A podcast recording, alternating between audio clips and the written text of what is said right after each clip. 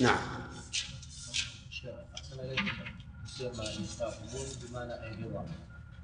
نعم. إذا كيف؟ إذا بالرجوع الرجوع إلى أي آه. الاستعتاب طلب العتبة. والعتبة معناه قبول العذر والرضا. فالمؤلف فسرها بالنهاية بالغاية التي هي الرضا. لأن الإنسان إذا استعتب وقب- وقبل عذره رضي عنه المستعتب. نعم. شيخ أحسن عليك.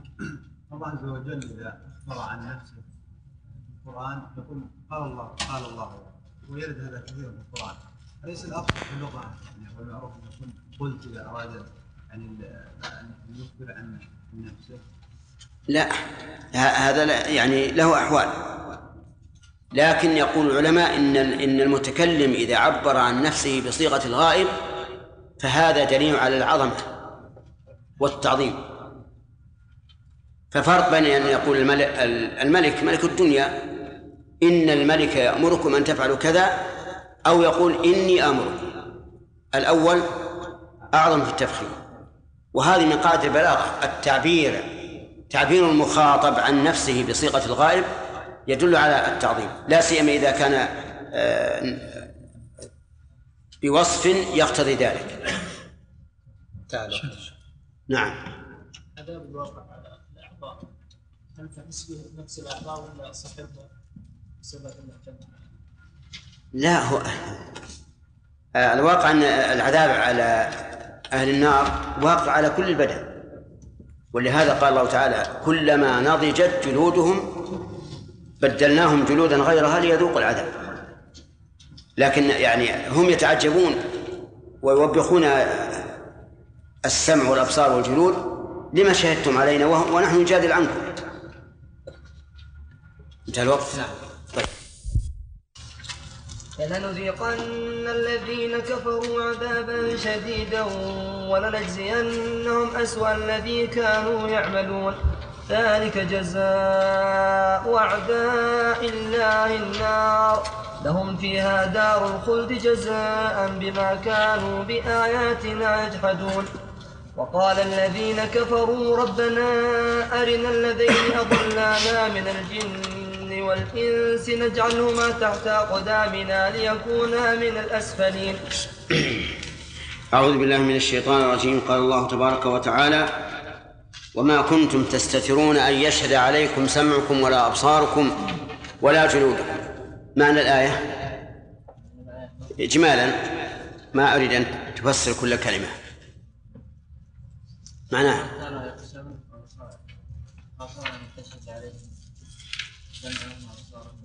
تأخر تأخر.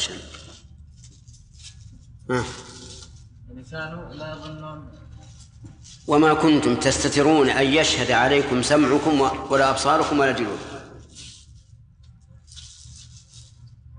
يعني ما كنتم تستخفون خوفا من؟ نعم أحسنت.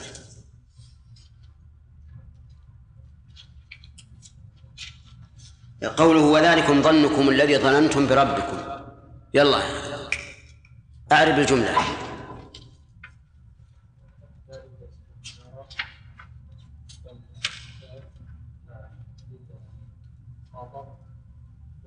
لا مو تفصيل بس. مثل ذلكم مبتدأ ذلكم خبر ذلك.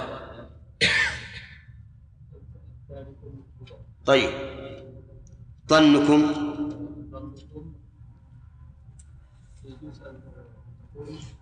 عطنا واحد من- مما تقول أنه يجوز. ظنكم خبر. نعم. والذي ظننتم؟ طيب. أرداكم خبر ثاني. طيب في وجه آخر في الإعراب يا أيوب؟ في وجه ثاني في الإعراب.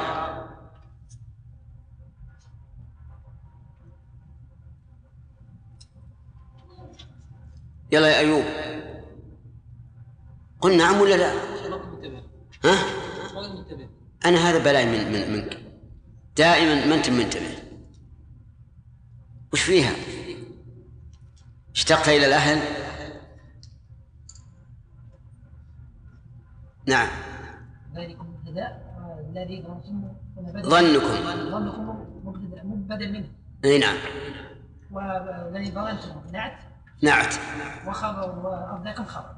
وارداكم خبر تمام. اذا اتفق القولان على أن الذي ظننتم صفة. طيب. اصبحتم من الخاسرين. ما معنى اصبحتم هنا؟ صرتم آه، معناها ال- ال- المطابق لللفظ ما هو؟ أصبح. أصبح يعني صارت الصفات أي نعم. هذا الأصل. هذا الأصل. لكنها قد تستعمل بمعنى صار. نعم. بارك. طيب.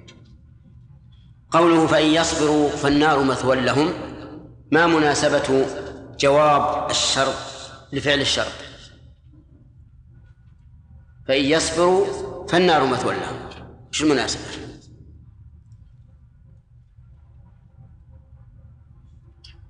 لأن هذا قد تخفى مناسبته.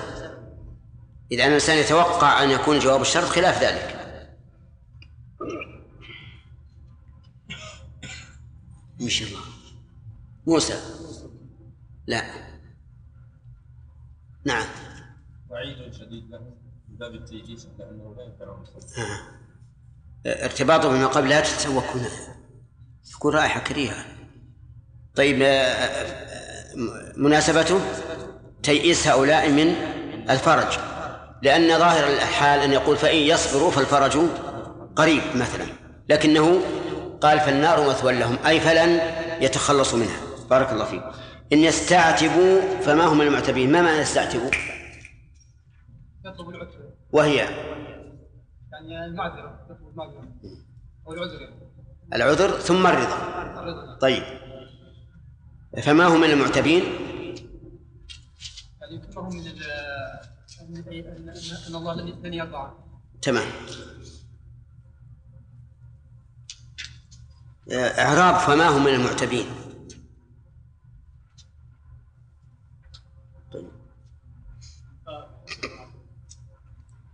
لا ما هي بحسب ما قبله معروف.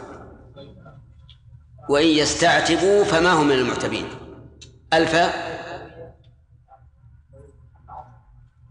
لا. أو ما ما؟ ها؟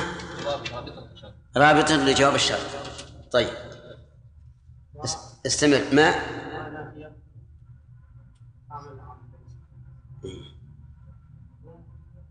على لغة من؟ نعم. لا ما دمت. تقول عمل عم- تعمل عمل ليس. طيب. اسم ما؟ ها. مبني.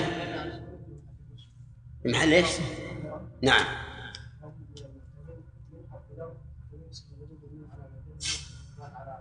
وعن جره المعتبين كسر ظاهر في إيه. نعم. جار ومجرور متعلق محذوف خبر ما طيب. هنا تتفق اللغتان الحجازية والتميمية من حيث اللفظ. أليس كذلك؟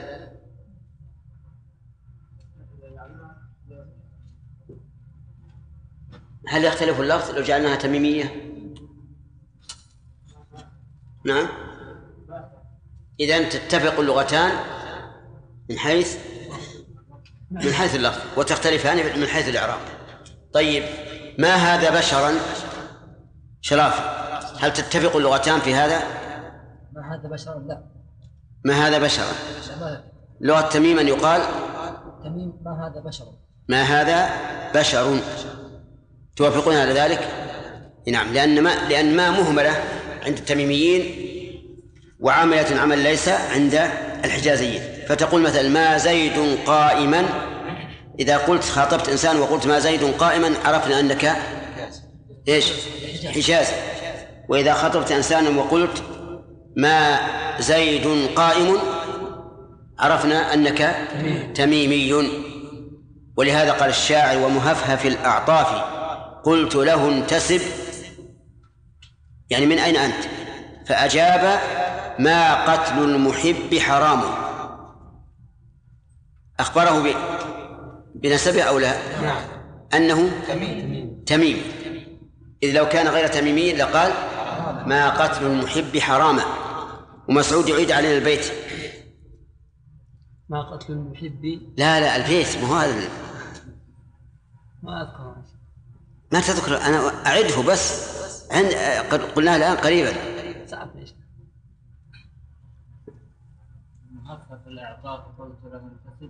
فأجاب ما قتل الحبيب حرام المحبي. بارك الله فيك. تمام. آه، نبدأ الدرس الآن. درس اليوم. قال بارك الله فيك. بالنسبة لإعراب ما هم المعتبين شوف يمكن نجعلها هنا الباء هذه حرف جر زائد. أي. ما هم أساس هذه من كيسك يا ولد. ما في القرآن؟ فما هم من المعتبين. قال الله تبارك وتعالى وقيضنا لهم قرناء فزينوا لهم ما بين أيديهم وما خلفهم إلى آخره. قيضنا لهم يقول سببنا لهم.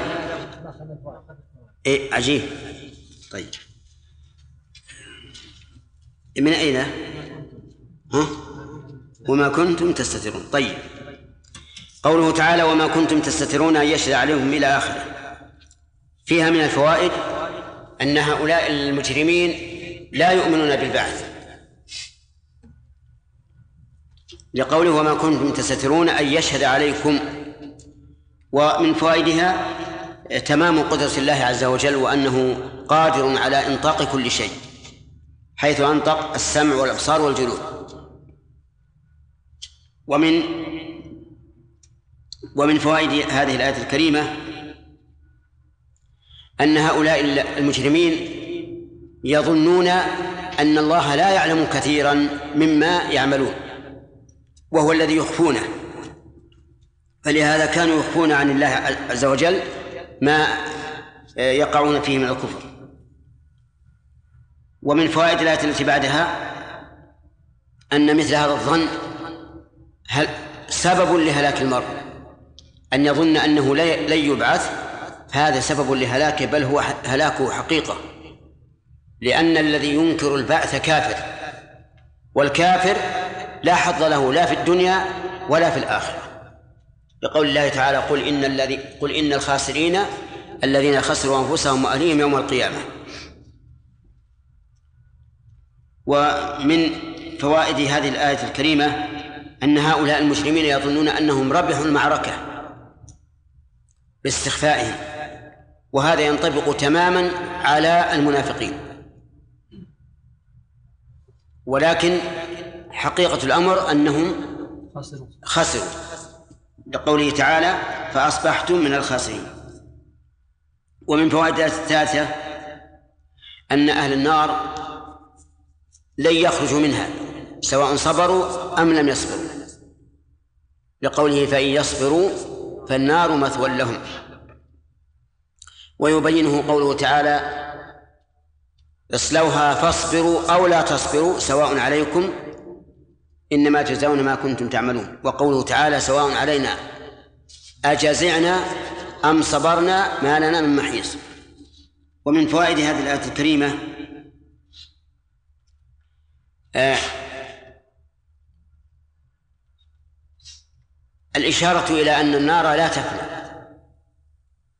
بقوله فإن يصبروا فالنار مثوى لهم. وهذا أعني أن النار لا تفنى هو قول أهل السنة والجماعة. كما أن الجنة أيضا لا تفنى. وقد زعم بعض العلماء أن النار تفنى في آخر النهاية. لكن هذا الزعم باطل. يعني لا لا يستحق منزلة أن نقول إنه ضعيف بل نقول إنه باطل. لا ينبغي أن تسود به الصحائف. وذلك لأن كلام الله عز وجل الذي خلق النار وهو عالم بها وبمصيرها فيه التصريح بالتأبيد في ثلاثة مواضع من كتاب الله عز وجل. الموضع الأول الأخ. ارفع يدك يلا. إيش؟ ما تدري. الموضع الأول؟ نعم. ما هو؟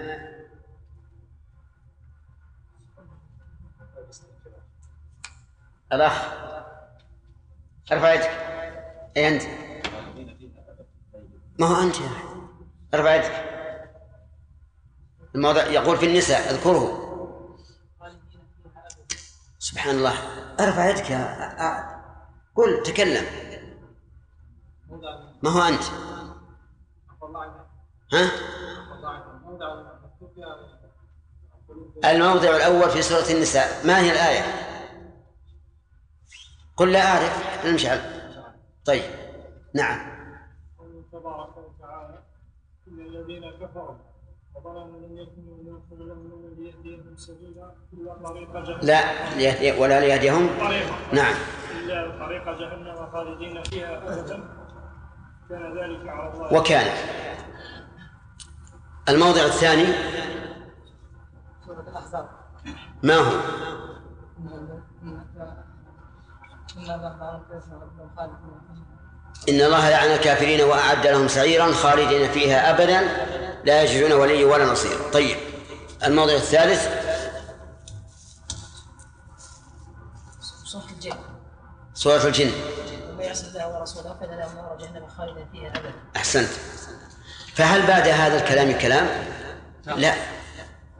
ولهذا الإنسان يعجب أن يقع من بعض العلماء القول بأن النار تفنى. مع وجود الآيات الثلاث. طيب هذه وإن يستعتبوا فمهما المعتبين قد يكون فيها إشارة إلى أنها ستبقى أبد الآبدين لأنه لو كان لها منتهى فسوف يعتبون في آخر النهاية. ومن فوائد الآية الكريمة إثبات النار. لقوله فالنار مثوى لهم. ومنها أنها هي المثوى وليس كما يزعم بعض الكتاب اليوم يقولون إن الميت إذا مات فإن صار إلى مثواه الأخير وقد بينا أن هذه. أن هذه هذه الكلمة كلمة كفر لو لو اعتقد الإنسان مدلولها يعني لو اعتقد أن القبر هو المثوى ولا قيام بعده لكان كافرا فيقال إن القبر ليس مثوى المثوى الأخير. ثم قال تعالى وقيضنا لهم قرناء. قال المؤلف قيضنا سببنا. والصواب أن معناها هيأنا. أي هيأنا لهم قرناء. وذكر الفاعل بضمير الجمع للتعظيم لأن ضمير الجمع يراد به تارة التعظيم وتارة التعدد. وهنا لا يمكن أن يكون المراد به التعدد لأن الله إله واحد. قيضنا لهم قرناء من الشياطين. والمراد شياطين الإنس وشياطين الجن. لأن هناك قرينا خفيا وهو قرين الجن. يأمر الإنسان بالسوء وينهاه عن عن الخير وهناك قرين سوء من الإنس. ولهذا مثل النبي صلى الله عليه وسلم قرين السوء بأنه كنافخ الكير إما أن يحرق ثيابك وإما أن تجد منه رائحة كريهة.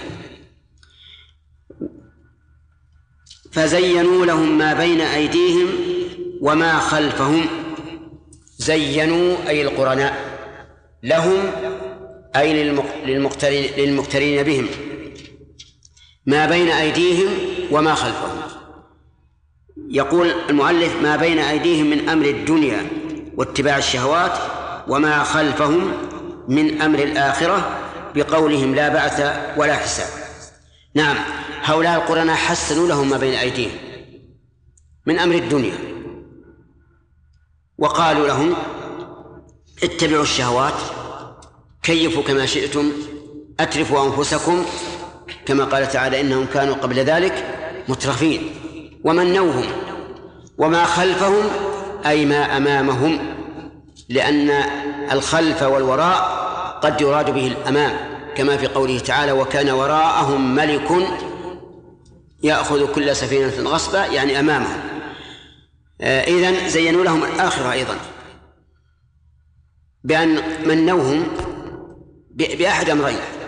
إما بالنجاة من من العذاب في قولهم لا بعث ولا حساب وإما بأن ينتقلوا إلى خير من ذلك ويقولوا إن الذي أترفنا في الدنيا سوف يترفنا إيش؟ في الآخرة. كقوله كقول بعضهم هذا لي ولئن رددت رجعت إلى ربي إن لي عنده للحسنى. وكقول صاحب الجنتين ولئن رددت إلى ربي لأجدن خيرا منها منقلبا. فهكذا يمني الشيطان أولياءه. يقول انبسطوا في الدنيا أترفوا أنفسكم وفي الآخرة سوف تنتقلون إلى تعال هنا أقرأ. سوف تنتقلون إلى ما هو أفضل. زينوا لهم ما بين أيديهم وما خلفهم ومنهم الأماني. قال تعالى وحق عليهم القول في أمم قد خلت من قبلهم من الجن والإنس إنهم كانوا خاسرين. حق عليهم أي وجب. القول قول من؟ قول الله تبارك وتعالى. فما هو القول الذي حق؟ فسره المؤلف بقوله وهو لأملأن جهنم من الجنة والناس أجمعين. وقيل القول هو قوله تعالى إن الذين حقت عليهم كلمة ربك لا يؤمنون ولو جاءتهم كل آية حتى يروا العذاب الأليم. ونقول كما أسلفنا في القاعدة في التفسير أن الآية إذا كانت تحتمل معنيين لا مرجح لأحدهما على الآخر ولا منافة بينهما فإنها تحمل على على المعنيين جميعا. نقول حق عليهم قول الله تعالى إن الذين حقت عليهم كلمة ربك لا يؤمنون ولو جاءتهم كل آية. وهذا في الدنيا. يعني مهما عالجت الإنسان الذي حقت عليه كلمة الله فلن يهتدي. وحقت عليهم كلمة الله في الآخرة وهي لأملأن جهنم من الجنة والناس أجمعين. إذن لا فائدة لا فائدة. إن أبرز مثل لنا في هذا ما حصل للنبي صلى الله عليه وسلم مع عمه أبي طالب الذي كان يعني عمه كان يدافع عنه أشد المدافعة ويؤويه وينصره ويشهد بأنه حق. لكنه لم ينقد لذلك ولم يتبع. هل أغنى عنه من الله شيئا؟ لا.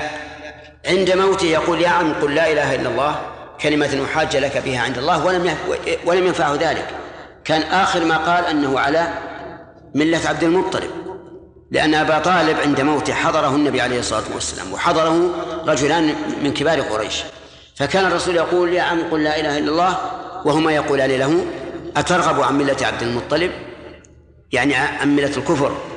آخر ما قال هو على ملة عبد المطلب. وأبى أن يقول لا إله إلا الله. مع العلم بأنه يقر ويعترف بأن الرسول حق. يقول ولقد علمت بأن دين محمد من خير أديان البرية دينا. ويقول في لمية المشهورة لقد علموا أن ابننا لا مكذب لدينا ولا يعنى بقول الأباطل أي بقول السحرة يعني ليس بالساحر. ومع ذلك قد حقت عليه الكلمة نسأل الله العافية وأن يحسن لنا ولكم الخاتمة. حقت عليه الكلمة فلم يؤمن. يقول في أمم في جملة أمم في أمم يعني في جملتها. واحتجنا إلى قوله في جملة يعني آه، إدخال جملة وإن كانت معروفة من السياق لأنه لو قال في أمم لكان هؤلاء مشاركين لكل الأمم الماضية والمستقبلة مع أنهم في أمتهم وحدهم. فيكون المعنى في أمم أي في جملة أمم. قد خلت هلكت من قبلهم من الجن والإنس إلى آخره من قبلهم أي قبل هؤلاء المكذبين من الجن والإنس. الجن هم عالم غيبي خلقهم الله تعالى من نار. لأن أباهم إبليس كان من نار. ولهذا كان آه، شأنهم أو كانت حالهم الطيش والسرعة والاندفاع كالنار في لهبها. فهم خلقوا من النار عن الجن. وهم مكلفون. مكلفون بالإيمان بالله وملائكته وكتبه ورسله واليوم الآخر. ولكن هل هل الأعمال التي كلفوا بها هل هي الأعمال التي كلفت بها الإنس أو غيرها؟ إن نظرنا إلى عمومات الأدلة قلنا إن الجن مكلفة بما كلف بما كلف به الإنس. لأن الشريعة التي بين أيدينا لم تأتي بشريعة للجن. شريعة واحدة. والرسول واحد. فهم مكلفون مثلا بصلاة كصلاتنا ووضوء كوضوئنا وحج كحجنا وصوم كصومنا وصدقة كصدقتنا. كل ما نحن مكلفون به فهم مكلفون به. لنا لا نرى في الشريعة التي بين أيدينا تشريعات للجن. هذا إذا نظرنا إلى إيش؟ إلى عموم الأدلة. إذا نظرنا إلى حكمة الله تعالى في شرعه قلنا إنهم مكلفون بشريعة تليق بهم. فكما أن الإنس إذا اختلفوا يجعل لكل صنف ما يليق به. فكذلك الجن. والجن مخالفون للإنس في الحد والحقيقة. مخالفون تماما للإنس. فتكون شريعتهم خاصة تليق بهم. لكن تحريم الظلم والشرك والعدوان وما أشبه ذلك هذا عام على الجن والإنس. إنما أريد التكليفات البدنية. كالصلاة مثلا. هل صلاتهم كصلاتنا؟ أو أو صيامك أو صيامهم كصيامنا؟ هذا هو محل الخلاف بين العلماء. منهم من يقول إن الجن مكلفون كما كلف الإنس تماما. حجة هؤلاء الأخ. نعم. ما حجة هؤلاء خلق من خلق الله مكلفون كما كلف الإنس لا غلط. لأن خلق من خلق الله ترد علينا الملائكة. الظاهر أنك سرحت بارك الله فيك. نعم. شوف ترى كل الأرض مجدبة ما فيها مرعى أبدا إلا في هذا المسجد. ما دمت في المسجد. لا تفكر تلقى مرعى أبدا. نعم. عموم الأدلة التي بين أيدينا التي يرسل بها الرسول عليه الصلاة والسلام لا نجد فيها أحكاما تخص الجن. واضح يا جماعة؟ فالأصل عموم.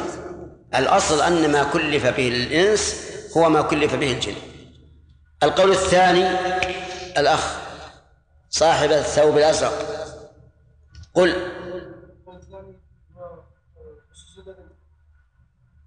إيش القول الثاني؟ أن الجن مثل الإنس في العبادة وما كلفوا به أو يختلفون. أي نعم وجه ذلك؟ العبادات الصلاة. قد تكون ليس كصلاة. نجد من حكمة الله أن التشريعات مناسبة للمكلف بها. المريض يصلي قاعدا. المسافر يؤخر الصوم. الذي لا يستطيع الركوب على الراحل لا يحج.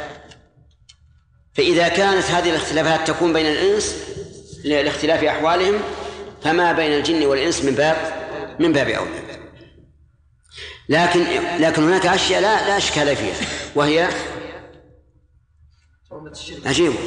تحريم الشرك والظلم والعدوان وما أشبه ذلك. ولهذا نجد كثيرا من العلماء الذين يقرؤون على من مسهم الشيطان يذكرونهم بتحريم الظلم وأنه حرام وأنهم معتدون وما أشبه ذلك. مما يدل على أنهم ملتزمون بهذا. طيب يقول من الجن والإنس. إذن الجن عالم إيش؟ عالم غيبي. خلقوا من نار. مكلفون بشريعة النبي صلى الله عليه وسلم إلزاما لأنه مرسل إلى الجن والإنس.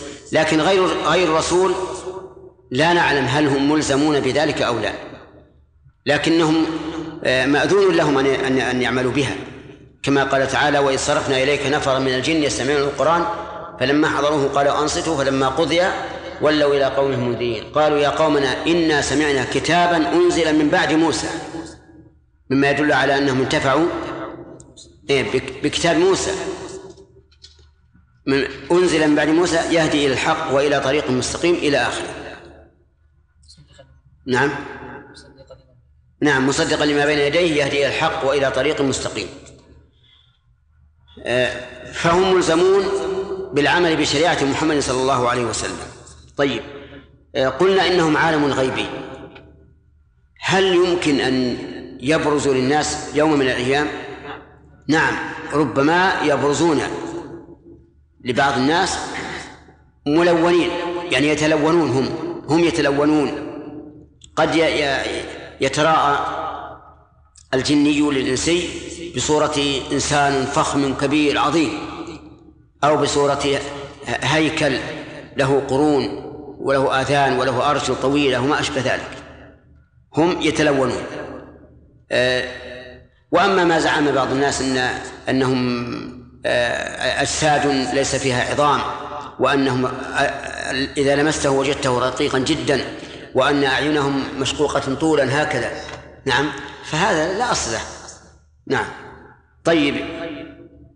إذا إذن نقول هم عالم غيبي ويدل لذلك المادة التي يوصفون بها يعني الجن. لأن الجيم والنون تدل على الاستتار والخفاء. أرأيتم الجنة؟ الجنة هي البستان الكثير الأشجار الجنة الجن الجنة ما يتخذه المقاتل لحماية نفسه من السهام. يستتر به. والإنس هم هؤلاء البشر من بني آدم وسموا أنسا لأن بعضهم يأنس ببعض. ولهذا قيل إن الإنسان مدني بالطبع من الجن والإنس. إنهم كانوا خاسرين. إنهم أي الذين حق عليهم القول كانوا خاسرين. كانوا متى؟ أي في علم الله. وليس يوم القيامة كما قال الأخ محمد لأنه لو كان كذلك لقال يكونون. لكن كانوا في علم الله عز وجل وتقديره خاسرين. ولكن اعلموا بارك الله فيكم أنه لا يمكن لأحد أن يضل إلا وهو السبب. هو السبب في ضلال نفسه. لدينا آية من كتاب الله حاكمة على كل ذلك. على كل ما يتوهم أن الضلال مقدر من عند الله تعالى ابتلاء وامتحانا وإن كان الأمر كذلك. لكن سبب ضلال الإنسان هو نفسه.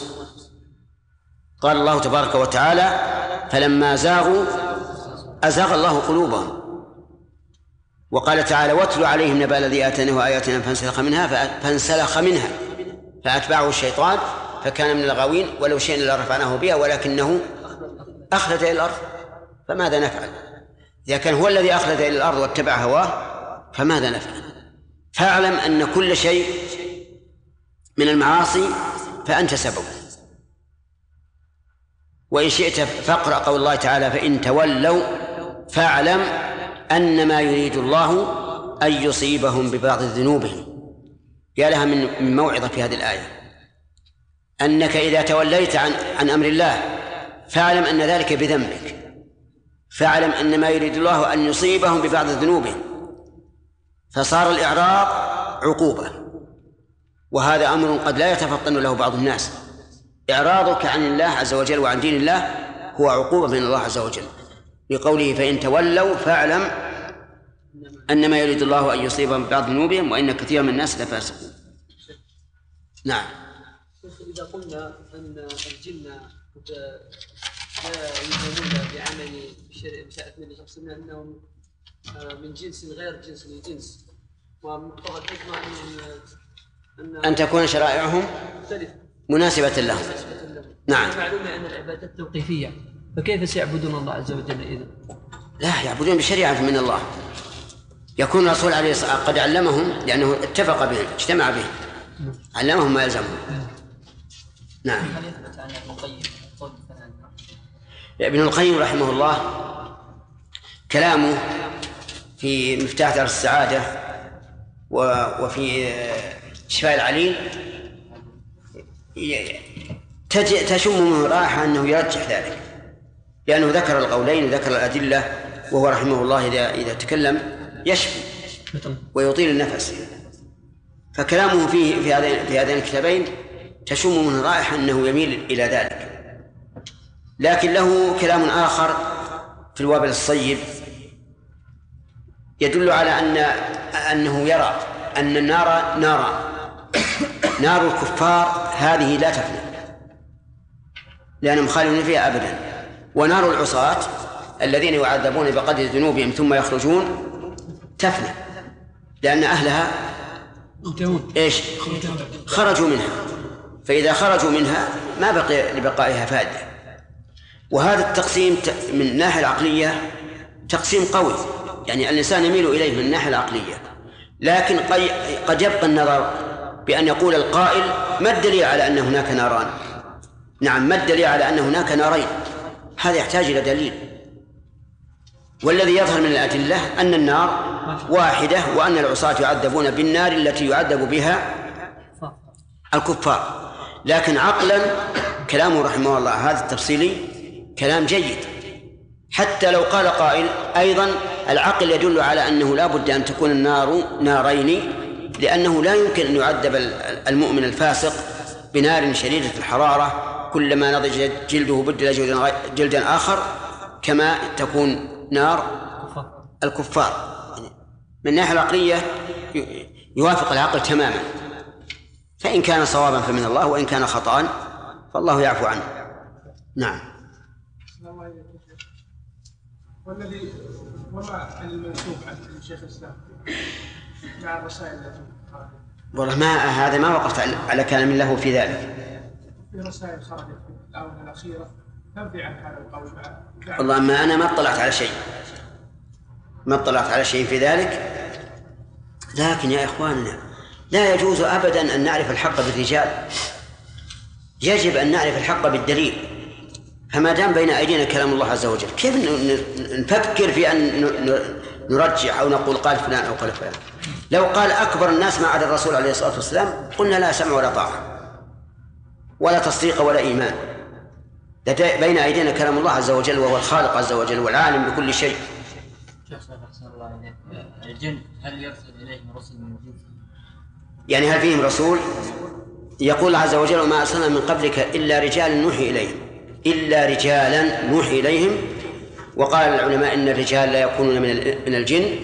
لكن في هذا التعليم نظر لأن الله يقول في في سورة الجن وأنه كان رجال من الإنس يعوذون برجال من الجن. قال الآية الأخرى إلا رجالا من أهل القرى. من أهل القرى. فيقال الجن أيضا من أهل القرى. قريتك أنت فيها والجن فيها أيضا. لكن أيكم أحق بالأرض؟ الإنس ولا الجن؟ الإنس. كيف يا جنة؟ يلا اطلع عن بيتك يا مسعود. لأن يا شيخ الجن يمكن لهم أن يسكنون في في الأماكن التي لا يسكن فيها الإنس يسعهم ذلك. وفي الفضاء. والإنس؟ الإنس ما يمكن. ما يمكن؟ إيه. يعني قصدي يعني في الفضاء اما ما تعلم ان الان في أقمار صناعية لها أربعة أشهر خمسة أشهر فيها إنس؟ الغالب يعني. على كل حال الأحق هم الجن هم الإنس. لا شك. ولهذا لو اعتدى أحد من الجن ونزل بيتك فلك أن تخرجهم. نعم؟ دليل الدليل هو هذا إن الرسول عليه الصلاة والسلام جعل الأرض لمالكها وش دليل على أن من اقتطع شبرا من الأرض ظلما طوقه الله به يوم القيامة من سبع اراضين الدليل على أنهم أولى من الجن. هذا هو. أنا أستطيع أن أحرث في الأرض وأزرع. وأبني وأعمل ما شئت ولا معارض لي. لكن لو جاءوا واعتدوا على بيتك وحفروا فيه نعم وأصبحت واذا وإذا السطح مملوء من الزرع والمجالس مملوءة من النخيل؟ لو قالوا نحن أولى بالبيت الجن. على كل حال جزاك الله خير. تنازل لهم.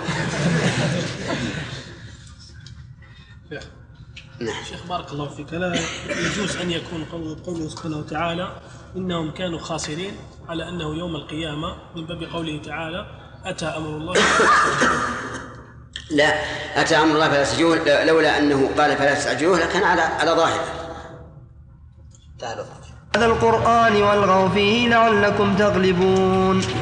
فلنذيقن الذين كفروا.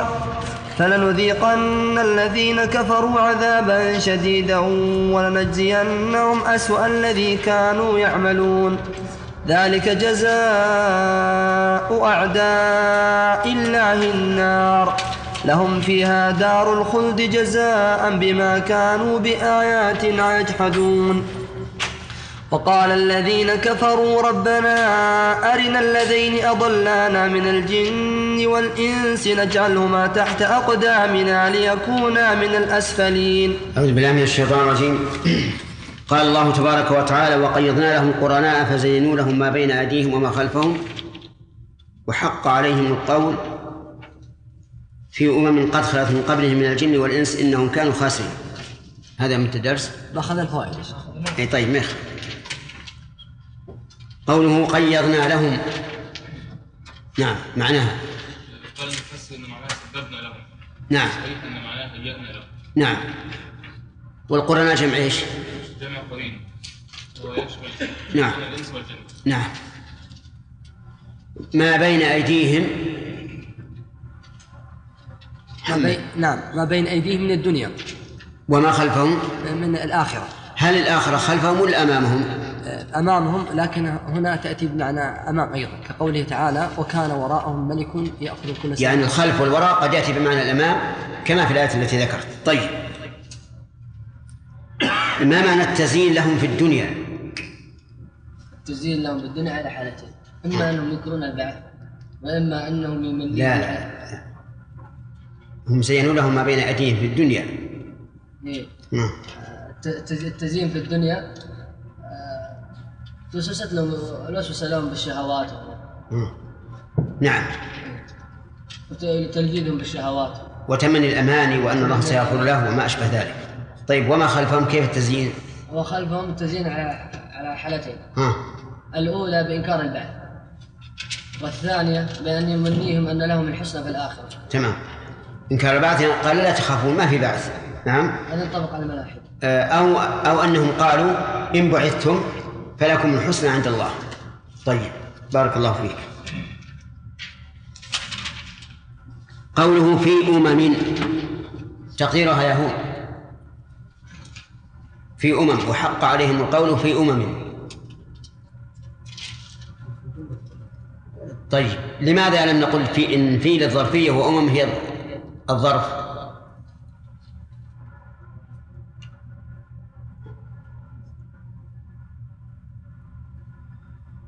نعم. لأن لو قلنا بالظرفية يدل أن الأمة ليست داخلة في العقاب وفي العذاب. فإذا قلنا في الجملة أمة أن الأمة كذلك داخلة في العذاب معه. غير هذا. لو قلنا في في أمم يكون يكون معنى يشاركون كل الامم نعم. والمعنى أنهم أمة يعني وهم أمة منفردة. منفردة. إذن المعنى في جملة الأمم تمام. ناخذ الفوائد كما في العادة. قال الله تعالى وقيضنا لهم قرناء إلى آخره. من فوائد هذه الآية بيان عظمة الله عز وجل في قوله وقيضنا لأننا تفيد العظمة. ومن فوائد الآية الكريمة الرد على المعتزلة الذين يقولون إن الإنسان مستقل بعمله وأنه لا علاقة لله تعالى به. أفهمتم؟ والناس في هذا في هذا الباب على ثلاثة أقسام. القسم الأول من قال إن الإنسان مجبر على عمله وليس له إرادة ولا اختيار. وأن فعله الاختياري كفعله الاضطراري. فالذي يذهب ويجيء باختياره كالذي يرتعش أو يمشي مجنونا في الأرض. وهذا مذهب من؟ مذهب الجبرية. زعيمهم آه، الجهم بن صفوان الذي تتلمذ على الجعد بن درهم. الطرف الثاني من قال إن إن العبد مستقل بعمله وليس لله في علاقة. فالإنسان مريد مختار ولا ولا ولا لأحد عليه سلطة وهذا مذهب من القدرية. وهم المعتزلة. والقدرية يسمون مج... ما يسمون مجوس هذه الأمة لأنهم ادعوا أن للحوادث خالقين. فالحوادث التي من فعل الله هي من فعله والحوادث التي هي من فعل العبد هي من فعله استقلالا.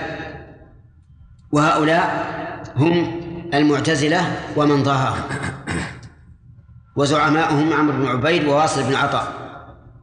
القول الثالث من قالوا إن العبد له إرادة واختيار ولكن إرادته واختياره تابعة لإرادة الله تعالى ومشيئته. وهؤلاء هم السلف الصالح أهل السنة والجماعة. فقالوا إن العبد هو القائم الصائم الراكع الساجد الذاهب الجائي. هو العبد وليس الله. وقالوا إن هذا هذه الأفعال تنسب إليه. وما أكثر ما في القرآن جزاء بما كانوا يعملون جزاء بما كانوا يفعلون وما أشبه ذلك. لكنها لم تقع خارجة عن قدرة الله تعالى ومشيئته بل هي تحت قدرة الله ومشيئته. وفائدة ذلك أنه إذا وقع الفعل منا علمنا أن الله قد شاءه وأراده ولسنا مستقلين به. طيب. هذه الآية وقيضنا لهم قرناء فزينوا لهم ما بين أيديهم. ترد على الطائفتين جميعا. قيضنا ترد على القدرية. فزينوا نسبت الفعل إلى إليهم ترد على الجبرية. من فوائد الآية الكريمة الحذر من الوساوس التي يلقيها الشيطان لفاعل المعصية. ويزينها له ويقول هذه سهلة. الله غفور رحيم. افعل هذا ثم تب وما أشبه ذلك. احذر من هذا فإن هذا وعد الشيطان وما يعدهم الشيطان إلا غرورا. ومن فوائد الآية الكريمة أن هؤلاء الذين تابعوا القرناء قد خسروا. لقوله إنهم كانوا خاسرين. ومن فوائد الآية الكريمة. أن هؤلاء الذين استحسنوا ما زينه لهم القرناء حق عليهم القول. وسبق أن القول على رأي المؤلف هو لأملأن جهنم وعلى ما, ما ذكرناه هو قوله إن الذين حقت عليهم كلمة ربك لا يؤمنون ولا يبعد أن يكون المراد بذلك الأمران جميعا. من فوائد الآية الكريمة كثرة الضالين بهؤلاء القرناء لقوله وحق عليهم القول في أمم.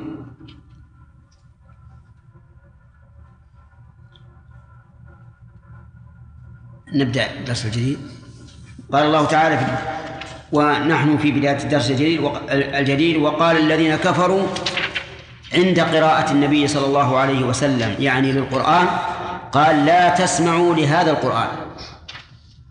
يعني أن بعضهم يوصي بعضا يقول لا تسمعوا لهذا القرآن. أي لا تنصتوا له ولا تستمعوا إليه وابتعدوا عنه. وذلك لأن القرآن يؤثر في قلب من يسمعه. حتى إن بعض المشركين من كبرائهم يأتون إلى النبي صلى الله عليه وسلم يستمعون قراءته اختفاء في الليل لئلا يطلع عليه لأنهم يسمعون قولا يسلب العقول ويأخذ بالنفوس. فهم يوصي بعضهم بعضا يقول لا تسمعوا لهذا القرآن والقرآن هو كلام الله وهو على وزن فعلان وفعلان مصدر كالغفران والشكران. وهل هو من قرأ أو من قرأ أو منهما جميعا؟ نقول هو صالح للجميع. فإن كان من قرأ فهو من من القراءة وهي التلاوة. وإن كان من قرأ فهو من قرأ يقري بمعنى جمع. ومنه القرية لأنها تجمع أقواما. فالقرآن جامع. ثم هل هو فاعل أو مفعول؟ نقول أما إذا كان من قرأ فهو بمعنى فاعل. نمشي. إذا كان من قرأ. قرأ القرية فاعل. إذا كان من قرأ. قرأ مفعول فهو مفعول. لأنه قرآن مقروء. فهو مصدر بمعنى المفعول وإن كان من قرأ فهو بمعنى فاعل وبمعنى مفعول. أي أنه مشترك بين فاعل ومفعول. فهو جامع وهو مجموع لأنه يكتب وتجمع حروفه بعضها إلى بعض. والمراد به ما نزل على محمد صلى الله عليه وعلى آله وسلم. لا تسمعوا لهذا القرآن. والغوا فيه لهذا القرآن. ما المراد بالإشارة هنا؟ ولماذا لم يقولوا لا تسمعوا للقرآن؟ المراد بها التحقير. المراد بها التحقير. يعني هذا لا يسوي شيئا. لا لا تسمعوا إليه. ويشبه هذا من ويشبه هذا من بعض الوجوه قولهم أهذا الذي يذكر آلهتكم؟ أهذا الذي يذكر آلهتكم؟ احتقار يعني أهذا الذي يسبها؟ من هو؟ أهذا الذي بعث الله رسولا؟ وهذا للاحتقار لكنه مستفاد من الاستفهام. أما هنا فهو مستفاد من الإشارة الدالة على التحقير والغوا فيه إيتوا باللغط ونحوه وصيحوا في زمن قراءته. إلغوا فيه يعني عندما تسمعون رسول الله صلى الله عليه وسلم يقرأ صوتوا وتصايحوا لأجل أن تخلطوا عليه قراءته وتحول بينه بينه وبين السماع. يعني فهم يفعلون ذلك لأمرين. الأول التخليط على النبي عليه الصلاة والسلام في قراءته والثاني أن لا يسمع أحد قراءته من أجل الضوضاء واللغط. والغوا فيه لعلكم تغلبون. هذه لعل للتعليل. وكما تعلمون أن لعل تأتي للتعليل وتأتي للإشفاق وتأتي للترجي وتأتي للتمني. كل هذه المعاني تختلف بحسب السياق. بحسب السياق. لأن السياق هو الذي يعين معاني الكلمات. لعلكم تغلبون فيسكت فيسكت فيسكت عن القراءة. لأنه إذا سمع الأصوات والضجة والضوضاء واختلطت عليه قراءته فإنه لا يرى فائدة من القراءة وحينئذ يسكت. هذا ما ما يفعله هؤلاء المشركون. في هذه الآية الكريمة فوائد. منها خوف المشركين وانزعاجهم من تأثير قراءة النبي صلى الله عليه وسلم. وجه ذلك أن بعضهم يوصي. بعضا أن لا يسمعوا لهذا القرآن. ومن فوائد هذه الآية الكريمة قوة تأثير القرآن على سامعه. وهذا هو الواقع. لقوله تعالى إن في ذلك لذكرى لمن كان له قلب أو ألقى السمع وهو شهيد. لكن القرآن إنما يؤثر على من يفهم اللغة العربية. ومعاني الكلمات. وأما الأعجمي حقيقة أو حكما فإنه لا يتأثر بها. ثانيا إنما يؤثر القرآن وهو كمال التأثير على المؤمن به. أما المكذب والمستكبر فلا حتى أنه يقول هذا أساطير الأولين. ومن فوائد الآية الكريمة أنه لا يجوز اللغط والضوضاء حين قراءة القرآن. فإما أن تستمع إليه وإما أن تقوم. أما أن تجلس إلى قارئ القرآن وتثير الأصوات واللغط والضوضاء فهذا أقل ما فيه أنه شبيه بصنيع من؟ المشركين. هذا أقل ما فيه. يعني لو قدرنا أن هذا هؤلاء القوم الذين عندهم اللغط والضوضاء لا يريدون أن يشوشوا على القارئ ولا يريدون أن لا يستمع قراءته أحد لكن نقول أدنى ما فيه أنه مشابه لعمل لعمل لعمل المشركين. ويتفرع على ذلك ما يفعله بعض الناس في متاجرهم ومساكنهم يفتحون القرآن على المسجل ويجعلونه يقرأ وتجدهم في ضوضاء وفي كلام قبيح وفي كذب وهذا إهانة للقرآن. فنقول إما أن تستمع إلى كلام الله وإما أن إيش؟ أن تغلقه. أما أن يبقى يقرأ وهذا يشتم وهذا يلعن وهذا يكذب وهذا يغش فهذا في غاية الامتهان لكلام الله عز وجل. وإن لم يريدها الإنسان فإن صورته صورة المشركين. الامتهان. نعم. ومن فوائد هذه الآية الكريمة أن التشويش على الحق خذ كتابك يا ولد تابعني خذ القرآن وتابعني من فوائد ذلك أن التشويش على الداعية قد يظن فاعله قد يظن فاعله أنه يغلب ويصل إلى مقصوده ولكن ليس الأمر كذلك. وجه الدلالة من هذا أن هؤلاء المشركين لم يحصل لهم مطلوبهم من الغلبة.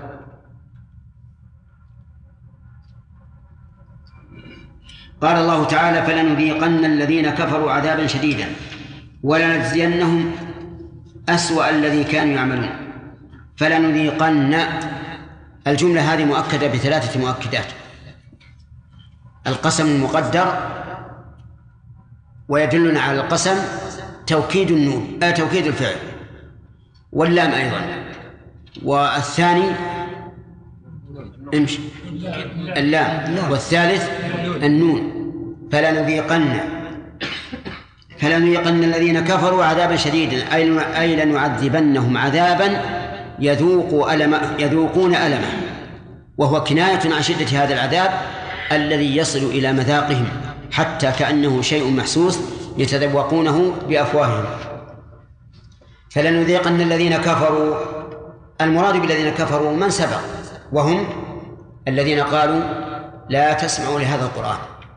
وحينئذ قد يقول قائل لماذا لم يضمر؟ فيقول فلنذيقنهم. نقول هنا إظهار في موضع الإضمار. والإظهار في موضع الإضمار له فوائد. الفائدة الأولى تنبيه المخاطب. تنبيه المخاطب. كيف ذلك؟ لأنه جرت العادة أن الكلام إذا جاء إذا كان السياق يقتضي الإضمار فإنه يأتي الإضمار. فإذا جاء الإظهار صار هذا على خلاف خلاف الأصل. العادة. أنتم معنا ولا؟ نعم. كلام عربي ولا عجمي؟ عربي. عربي العادة أن الكلام إذا كان في سياق الإضمار فإن الذي يأتي هو إضمار. الإضمار يعني الضمير. فإذا جاء الظاهر موضع الضمير فسوف يتوقف الإنسان. لماذا جاء الظاهر موضع الضمير؟ فيكون في ذلك انتباه له. هذه فائدة. الفائدة الثانية الحكم على مرجع الضمير بمقتضى هذا الاسم الظاهر. الفائدة الثانية الحكم على مرجع هذا الضمير بمقتضى هذا الاسم الظاهر. ففي الآية التي معنا فلنذيقن الذين كفروا. إذن يكون فائدة الحكم عليهم بالكفر. حكم عليهم بالكفر. وهكذا كل ما جاء الإظهار في موضع الإضمار فاحكم عليه بهذه الفائدة. آه، الفائدة الثالثة العموم. لو قال فلنذيق فلنذيقنهم صار هذا الوعيد خاصا بالذين قالوا لا تسمعوا لهذا القرآن. فإذا قال فلنذيقن الذين كفروا صار عاما لهم ولغيرهم. واضح؟ طيب. آه، من يعيدها علينا؟ تنبيه المخاطب. ثانيا ثانيا العموم. نعم. وثالثا الحكم على مرجع الضمير الحكم على مرجع الضمير بما بما يقتضيه هذا ألو... هذا الظاهر. طيب انتبه. فلنذيقن الذين كفروا عذابا شديدا. هنا عذابا شديدا منصوب. فما الذي نصبه؟ صالح. إيش؟ ارفع صوتك حتى أسمع.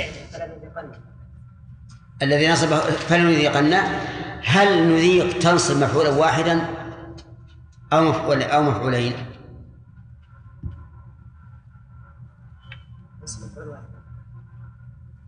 مفعول واحد. مفعولين؟ كيف مفعولين؟ وش الدليل أن تصل مفعولين؟ لأن لدينا قاعدة أن الفعل إذا تعدى لواحد فأدخلت عليه همزة التعدية تعدى لاثنين. وإذا كان يتعدى لاثنين فأدخلت عليه الهمزة تعدى إلى ثلاثة. مثال ذلك مثلا ذاق ذاق تتعدى إلى كم؟ واحد. واحد. ذاق طعم الإيمان من رضي بالله ربا فإذا دخلت عليها الهمزة تعدت إلى مفعولين. ورأى تقول رأيت الرجل قائما. تنصب؟ رأيت الرجل قائما. مفعولين. مفعولين. فإذا دخلت عليه الهمزة تعدت إلى ثلاثة فتقول أريت زيدا الرجل قائما. هذه قاعدة عربية مضطردة أن الفعل إيه؟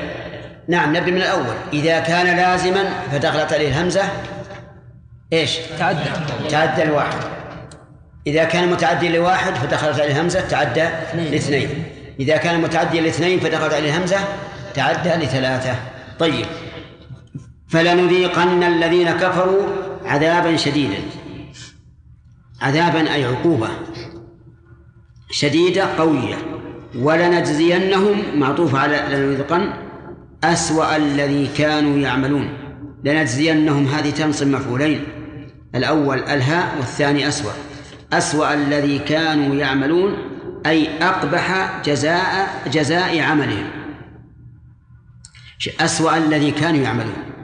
هل هم يجزون أسوأ الذي كانوا يعملون؟ أو يجزون جزاءه؟ بالجزاء نعم. هم يجزون الجزاء. العمل منهم هم ليسوا مجزيين به. هم الذين عملوا. فإذا قال أسوأ الذي كانوا يعملون صار المراد بذلك أسوأ الجزاء. وليس المراد أسوأ العمل. لأن العمل فعل العبد والجزاء فعل الله به. والمراد هنا فعل العبد أو فعل الله به. فعل الله به. فعل الله به. ولهذا قال لنجزينهم. فإذا قال قائل لماذا عبر بالعمل عن جزائه؟ نقول إشارة إلى أن الجزاء بقدر العمل. ولهذا قال العلماء الجزاء من جنس العمل. الجزاء من جنس العمل. لكنه بالنسبة للسيئات عدل وبالنسبة للحسنات فضل. الحسنة بعشر أمثالها إلى سبعمائة ضعف إلى أضعاف كثيرة والسيئة بمثلها. وقوله أسوأ الذي كانوا يعملون. ظاهر الآية أن الله يجزيهم أسوأ أسوأ أعمالهم. وغير الأسوأ. الأحسن. غير الأسوأ ما دون الأسوأ يعني السيء. فهل يجازى الكافر بأق- بأقبح أعماله أو بكل أعماله هذا ينبني على هل الكافر مخاطب بالفروع أو لا. هل الكافر مخاطب بالفروع أو غير مخاطب؟ تعرفون معنى المسألة هذه؟ يعني مثلا الكافر هل هو مخاطب بصلة الرحم؟ هل هو مخاطب بالصدق؟ هل هو مخاطب بالصلاة؟ هل هو مخاطب بالزكاة؟ وما أشبه ذلك. في هذا خلاف بين العلماء والصحيح أنه مخاطب. أنه مخاطب بفروع الأعمال. لأنه إذا كان المسلم مخاطبا بها فالكافر من باب أولى. كيف نقول إن المسلم يجازى ويعاقب على عقوق الوالدين والكافر لا يعاقب؟ لا لا يمكن هذا. فالصواب أنهم مخاطبون بفروع الشريعة لكنهم غير مخاطبين بفعلها. يعني ما يقال للكافر مثلا يشرب الدخان قل له تعال لا تشرب دخان حرام عليك. لائق هذا ولا غير لائق؟ غير لا ها؟ غير لائق. كافر ادعوه اولا للإسلام ثم ثم كلمه. اذا يخاطب بفروع الشريعة ليس معناه أنه يؤمر بفعلها لا. هل نعم يخاطب بفروع الشريعة؟ يعني يقضيها إذا إذا أسلم؟ لا. لا. لأن الله قال قل للذين كفروا إن ينتهوا يغفر لهم ما قد سلف. إذا إيش إيش الفائدة؟ قال العلماء الفائدة بقولنا إن الكافر مخاطب بفروع الشريعة هو عقوبة زيادة عقوبتهم في الآخرة أنهم يعاقبون عليها وهذا حق. أصحاب اليمين يتساءلون عن المجرمين ما سلككم في سقر؟ يعني ما الذي أدخلكم في النار؟ قالوا لم نكن نصلي لم نكن من المصلين ولم نكن نطعم المسكين وكنا نخوض مع الخائضين وكنا نكذب بيوم الدين حتى أتانا اليقين. فذكروا الصلاة وإطعام المسكين وهو وهما من فروع الشريعة. فعلى القول بأنهم لا يجازون بفروع الشريعة نقول نعم يوم القيامة لا يجازون إلا على أسوأ أعمالهم وهو إيش؟ الكفر. ولكن على قول الراجح أنهم يخاطبون بفروع الشريعة ويعاقبون عليها ويكون هنا أسوأ ذكر الأسوأ لأنه هو الأشد. لأنه هو الأشد. والمقصود هنا التهديد. وهل الإنسان يهدد بالأخف أو بالأشد؟ بالأشد. هذا هو الظاهر والله أعلم. الذي كانوا يعملون أي أقبح جزاء عملهم. في الآية الكريمة هنا وعيد هؤلاء الكفار بالعذاب الشديد. وهذا من أساليب القرآن. أن الإنسان أن الله تعالى يهدد الكافر والمجرم وغيرهما ممن أساءوا. وفيه دليل على أنه ليس من القدح أن يقوم الإنسان بطاعة الله خوفا من عذاب الله.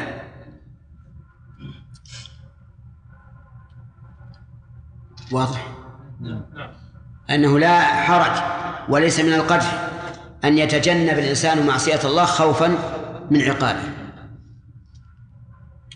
خلافا لمن قال اعبد الله لله. لا طمعا في ثوابه ولا خوفا من عقابه وهؤلاء ترد عليهم النصوص كلها.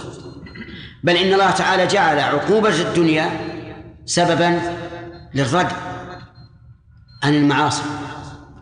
قال الله تعالى في قضية السارق فاقطعوا أيديهما جزاء بما كسبا إيش؟ نكالا من الله. فلم يشرع الله الحدود إلا إلا من أجل أن يخاف الناس منها ويجتنبوا المعاصي. والقرية التي دمرت قرية بني إسرائيل حتى صار أهلها قردة خاسئين. لماذا؟ فجعلناها نكالا لما بين يديها وما خلفها. نعم. فالحاصل أنه لا حرج على الإنسان أن يدع المعاصي خوفا من عقوبة الله الدنيوية أو الأخروية ولا يعد ذلك قدحا في سلوكه ومنهجه. ومن فوائد الآية الكريمة إثبات العذاب. إثبات العذاب. وهل يكون في الدنيا أو في القبر أو في الآخرة أو في الجميع؟ في الجميع. قال الله تعالى ولنذيقنهم من العذاب الأدنى وهو عذاب الدنيا دون العذاب الأكبر وهو عذاب الآخرة. كمل لعلهم يرجعون. وهذا يتعين أن يكون المراد بالعذاب الأدنى ليس عذاب القبر كما قيل بل هو عذاب الدنيا. لأنه لأن عذاب القبر لا يمكن فيه الرجوع.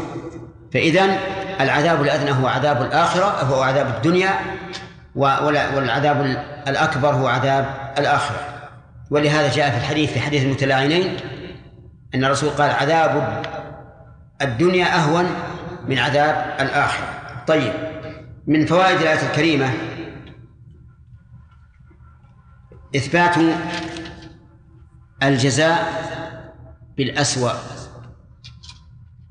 لقوله أسوأ الذي كانوا يعملون. ومن فوائدها أن الجزاء من جنس العمل. فالجزاء الصالح للعمل الصالح والجزاء السيء للعمل السيء وهذا سبحان الله حتى في مجازات الدنيا. حتى في مجاز في مجازات الدنيا. قال الله تعالى وجزاء سيئة إيش؟ سيئة مثلها. فمن عفا وأصلح فأجرها الله. فإذا أساء إليك إنسان بسيئة فلك أن تقابله بمثلها وإن عفوت وأصلحت فأجرك على الله. نعم. شيخ بارك الله فيكم. كما تفضلتم أن كثيرا من الناس يشغلون القرآن في المنازل والمتاجر. نعم. لكن شيخ إذا كان القرآن في في منزل وكان أهله لم يعتادوا اللغط والسب والشتم لكن ربما يعني تحدثوا أحاديث جانبية كأن يكون مثلا في المطبخ مثلا أو ما أشبه ذلك. ثم إن القرآن على إذاعة القرآن التي يأتي مرة الحديث ومرة القرآن.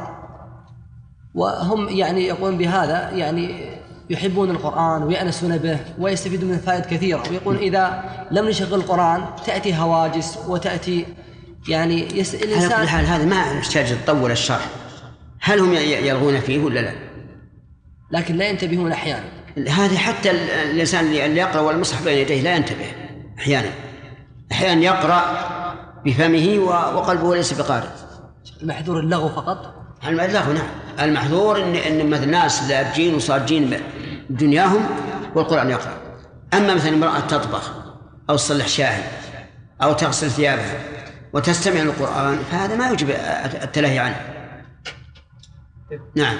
شيخ يمكن الأخذ من قوله تعالى ولنجزينهم أسوأ الذي كانوا يعملون أنه يجازيهم أسوأ عملهم هذا وهم اللغو بأن لا يهتدوا إلى معانيه التي تهديهم إلى الخير. فيكون آه، فتكون مجازاتهم من جنس عملهم كذلك. لا. لأن هذا فليذيقن الذين كفروا عذابا شديدا هذا في الآخرة. الوعيد هنا في الآخرة. نعم. أحسن الله عليك بعض أهل العلم استدل بقوله تعالى ولم يذيقنهم من عذاب- من عذاب الأدنى آه، على عذاب القبر. وجه نعم. استدلالهم يا شيخ؟ ما وجه استدلالهم في هذه الآية؟ ظنهم أن العذاب هنا عذاب العقوبة الآخرة. وقالوا إن عقوبة القبر قبل عقوبة اليوم يوم القيامة. لعلهم يرجعون. طيب كيف يوجهون؟ آه، يمكن يوجهونها يعني يحرفونها عن ظاهرها فيقول لعلهم يرجعون يعني أخبرناهم بذلك لعلهم يرجعون. لكن هذا خلاف ظاهر اللفظ نعم. إذا قلنا أن هذه في عذاب الدنيا كيف نثبت من القرآن إثبات عذاب القبر؟ كثير. يعني كثير في القرآن. ما مر عليك؟ ما في إلا الآية هذه اللي فيها إشكال عندك؟ آل فرعون بس. وش آل فرعون؟ اللي يقول يعرضون على النار النار. إيه كمل شوف آه، يعرضون عليها غدوا وعشيا ويوم تقوم الساعة وأدخلوا آل فرعون أشد العذاب. ولو ترى إذا توفى الذين كفروا الملائكة يضربون وجوههم وأدبارهم. ولو ترى إذ الظالمون في غمرات الموت والملائكة باسطوا أيديهم أخرجوا أنفسكم اليوم تجزون عذاب الهون بما كنتم تقولون على الله الحق وكنتم عن آياته تستكبرون. نعم. بعض من يستدل بهذه الآية على أي أي آية؟ ولا نذيقن ولا نذيقنهم العذاب الأدنى. نعم. بعض من يستدل بها عذاب القبر. آه، يقول إن العذاب الأدنى هو عذاب ال- الدنيا. ولكن من في الآية للتبعيض؟ فعلى هذا تبقى لهم بقية من هذا العذاب يعذبون بها في القبر. لا لا. هذه من للبيان بيانية. من بيانية. هذا هو هو الأقرب. يجوز أن تكون للتبعيض ولنذيقنهم بعض العذاب الأدنى ما له حاجة. يعني إث- إثبات عذاب القبر والحمد لله جاء في آيات صريحة ما يحتاج أن نأتي عليه بآية تحتمل هذا وهذا وهي في غيره أرجح. ثمرة. في الدنيا ليس لها ثمرة إطلاقا. أنا فاهم لكن أخذ من خمس دقائق بعد من الخمس. نعم. شيخ من يشغل القرآن في المسجد ويردد معه. يعني للتحفظ يعني؟ يحفظ وتحسين النطق. لا بأس ما في مانع. آخر سؤال. أحسن الله إليك. بالنسبة للصحيح للحكم لمن يتكلم أثناء قراءة القرآن في غير الفاتحة هل يجب الاستماع أم لا؟ يجب؟ في في الصلاة يعني؟ نعم في غير الصلاة. ها. لا الصحيح ما يجب الاستماع. لكن لا يجوز اللغط ولهذا قال الإمام أحمد في قوله تعالى وإذا قرأ القرآن فاستمعوا له وأنصتوا لعلكم ترحمون قال أجمعوا أن هذه في الصلاة أما غير الصلاة ما يجب أن نستمع. لأن لو لو قلنا بوجوب الاستماع لقلنا إذا شرع قارئ يقرأ وأنت إلى جنبه حرم عليك أن تقوم لوجوب الاستماع. وهذا ما أظن أحد من العلماء يقول به. الممنوع ال- ال- اللغو واللغط. نعم. متاعكم في الحياة الدنيا وفي الآخرة ولكم فيها ما تشتهي أنفسكم ولكم فيها ما تدعون. نزلا من غفور رحيم.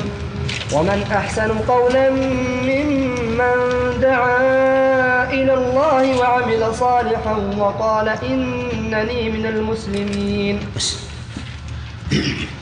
أعوذ بالله من الشيطان الرجيم. قال الله تبارك وتعالى ذلك جزاء أعداء الله النار لهم فيها دار الخلد. أظن أننا تكلمنا عن الفوائد. نعم نعم. أول التفسير ذلك الجزاء ذلك جزاء أعداء الله النار لهم فيها دار الخلد جزاء بما كانوا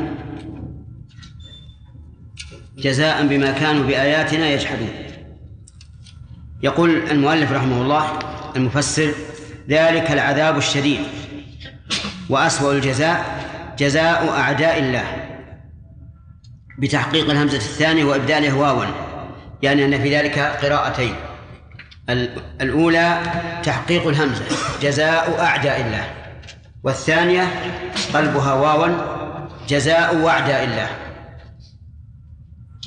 وهذا مضطرد في كل همزة بعد واو أن تحقق أو تقلب واوا ومن ذلك قول المؤذن الله أكبر. يعني أنه يجوز إبدال الهمزة واوا وتحقيقها الله أكبر. وهذا هذه اللغة تهون علينا ما يفعله بعض المؤذنين من قلب الهمزة واوا فتجدهم يقولون الله أكبر. كما أنه يهون علينا أيضا اللغة التي تنصب الجزئين في إن وأخو في إن وأخواتها حيث إن بعض المؤذنين يقول أشهد أن محمدا رسول الله. فإن نصب الجزئين بأن لغة عربية ثابتة. ذلك جزاء أعداء الله. من أعداء الله؟ أعداء الله تعالى هم الذين نصبوا له العداوة وذلك بمحاربته بالمعاصي. ومنهم الذين آذنوا بحرب من الله ورسوله أكلة الربا. لقول الله تبارك وتعالى يا أيها الذين آمنوا اتقوا الله وذروا ما بقي من الربا إن كنتم مؤمنين فإن لم تفعلوا فأذنوا بحرب من الله ورسوله. المهم أن عدو الله من نصب له العداوة وذلك بمحاربته بمعاصيه. وقول النار عطف بيان للجزاء المخبر عنه. المخبر به عن ذلك لهم فيها دار الخلد. يعني أن كلمة النار بدل من كلمة نعم عطف بيان للجزاء. المخبر به عن ذلك. فأفادنا أن ذا مبتدأ والجزاء وجزاء خبر مبتدأ والنار عطف بيان له. ذلك جزاء أعداء الله. كأن الكلام على تقدير على إعراب المؤلف انتهى. ذلك جزاء أعداء الله. ثم قال النار عطف بيان لهذا الجزاء. ويحتمل أن تكون ذلك جزاء أعداء الله النار أن تكون ذلك مبتدأ وجزاء أعداء الله عطف بيان له. لكن ما مشى عليه المؤلف أقرب للقواعد. النار لهم فيها دار الخلد أي إقامة أي إقامة لا انتقال منها. دار الخلد أضاف الدار إلى الخلد من باب إضافة الموصوف إلى صفته. يعني دار الخلود التي ليس فيها انتقال. ويجوز أن تكون من باب إضافة الشيء إلى نوعه لأن الدور تنقسم إلى أقسام. دور هي دور انتقال ودور هي دار خلد. فدور الانتقال بطن الأم والثاني الحياة الدنيا والثالث البرزخ. ودار الخلد هي الأخيرة. ويذكر أن أعرابيا سمع قارئا يقرأ ألهاكم التكاثر حتى زرتم المقابر. فقال والله ما الزائر بمقيم وإن هناك آه، يعني دارا أخرى. وهذا لا شك أنه من من قوة الاستنباط والفهم. جزاء نعم جزاء منصوب على المصدر بفعله المقدر. منصوب على المصدر والمصدر لا بد له من عامل. والعامل تارة يكون من لفظ المصدر وتارة يكون من معناه. فإذا قلت قمت وقوفا فالعامل من معناه. وإذا قلت وقفت وقوفا فالعامل من لفظه. المقدر يقدر من لفظه ولا يقدر من معناه لأنه لا لأننا لا نلجأ إلى تقدير تقدير المعنى إلا إذا وجد أمامنا ما يختلف في لفظه. يرحمك الله. وأما إذا لم نجد فيقدر من اللفظ وعلى هذا فيكون التقدير يجزون جزاء جزاء يجزون جزاء بما كانوا بآياتنا يجحدون أي بكونهم يجحدون. وعلى هذا فما هنا مصدرية ولا تصح أن تكون موصولة. بما كانوا بآياتنا القرآن يجحدون أي يكذبون. وإنما قدرنا يكذبون من أجل تعديها بالباء لأن جحد تتعدى بنفسها. فيقال جحدت الشيء يعني أنكرته. لكن إذا عدي المعمول بالباء صارت الجحد مضمنا معنى إيش؟ التكذيب.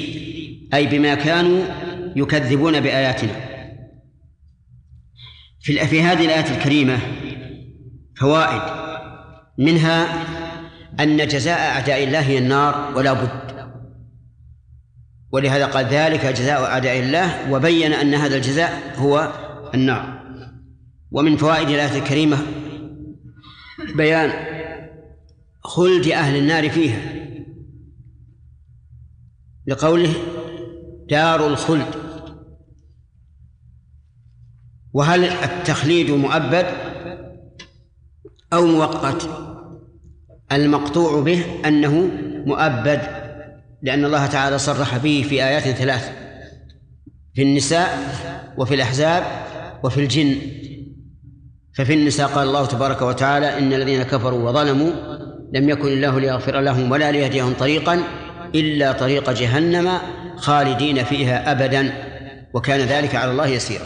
وفي سورة الأحزاب إن الله لعن الكافرين وأعد لهم سعيرا خالدين فيها أبدا.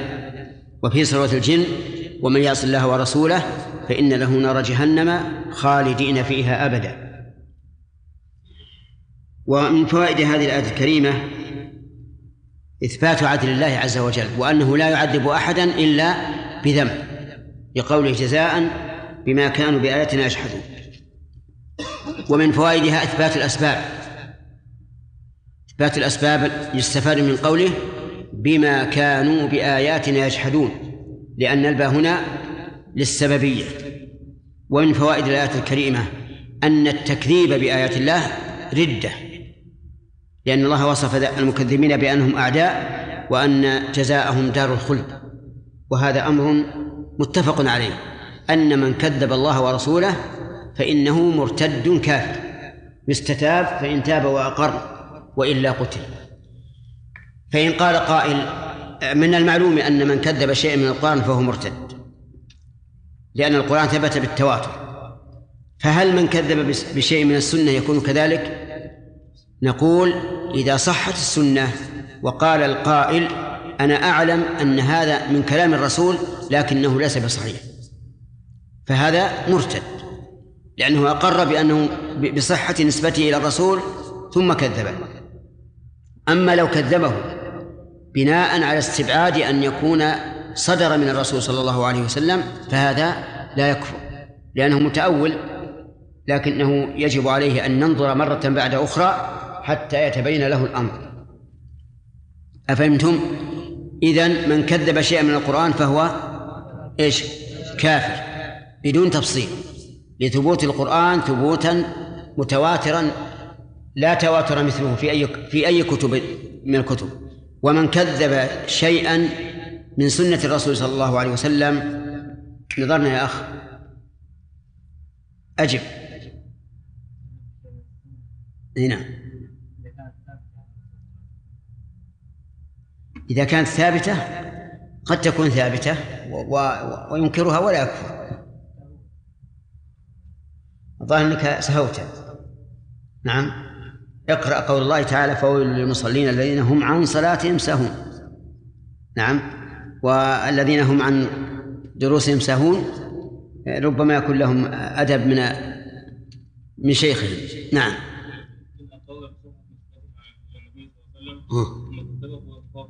نعم. نعم. نقول إذا قال إن هذا كلام الرسول حق. لكنه ليس بصحيح. فهو كافر. لأنه كذب ما اعتر- ما اعترف بأنه قول رسول الله. وأما إذا قال لا أنا إنه ينكره لأنه لم يثبت عنده فهو لا يكفر وإن ثبت عند غيره. ومن فوائد الآية الكريمة آه، أن آيات الله عز وجل بينة ظاهرة لا يمكن أن يكذب بها أحد. لقول بآياتنا وتخصيص المؤلف رحمه الله ذلك بالقرآن فيه شيء من النظر بل يقال إنه أعم. ومن ومن فوائد الآية الكريمة إثبات عظمة الله حيث أتى بضمير الجمع ولم يقل بآياتي بل قال بآياتنا. ولا شك أن الله تعالى له العظمة المطلقة من كل وجه. ثم قال تعالى وقال الذين كفروا ربنا أرنا الذين أضلانا من الجن والإنس وقال الذين كفروا ربنا أرنا. كفروا بمن؟ كفروا بالله عز وجل بسبب إضلال الشيطان من الجن والإنس. قال الذين كفروا أي يقول المؤلف آه، في في النار. ربنا أرنا الذين أضلانا. قوله في النار هذا قيد لا يدل عليه القرآن. فإنه يحتمل أنهم يقولون ذلك في النار أو في عرصات القيامة. الله أعلم. لكنهم لا بد أن يقولوا هذا القول. قال ربنا أرنا الذين أضلانا من الجن والإنس. أرنا أي اجعلنا نرى. والذين أضلانا من الجن والإنس اللذين اسم موصول مثنى. والمراد الجنس لا الواحد و- وقوله أضلانا من الجن والإنس بيان لل- لل- للذي ألف أي إبليس وقابيل سن الكفر والقتل. يعني معناها أن المؤلف رحمه الله حمل هذا العموم على التعيين. فقال الذين أضلانا مثنى اثنين. أحدهما إبليس. سن الكفر. هو أول من كفر صالح. والثاني قابيل سن القتل. فالأول عدوان في حق الله والثاني عدوان في حق عباد الله. وقابيل أما إبليس فأول من سن الكفر لأن الله أمره أن يسجد لآدم فأبى واستكبر وكان من الكافرين. وأما قابيل فأول من سن القتل بغير حق لأنه قتل أخاه حسدا وبغيا قرب قربانا فتقبل من أحدهما ولم يتقبل من الآخر. وكيف علم أنه تقبل من أحدهما دون الآخر؟ الله أعلم. إما أن يكون بنار نزلت فأكلت ما تقبل كما يكون ذلك في الغنائم سابقا وإما بغير ذلك من من العلامات. المهم أن أحدهما تقبل منه والثاني لم يتقبل. الذي تقبل منه هو هابيل والثاني قابيل لم لم يتقبل منه. فحسده وقال لا أقتلنك. لماذا؟ نعم حسد لأن الله تقبل منه. فقال له أخوه هابيل إنما يتقبل الله من المتقين. كأنه يقول له اتق الله فيتقبل منك.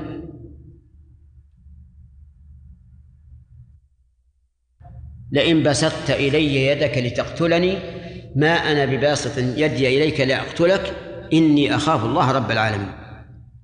يعني أنك إن أردت أن تقتل لأني أخاف الله.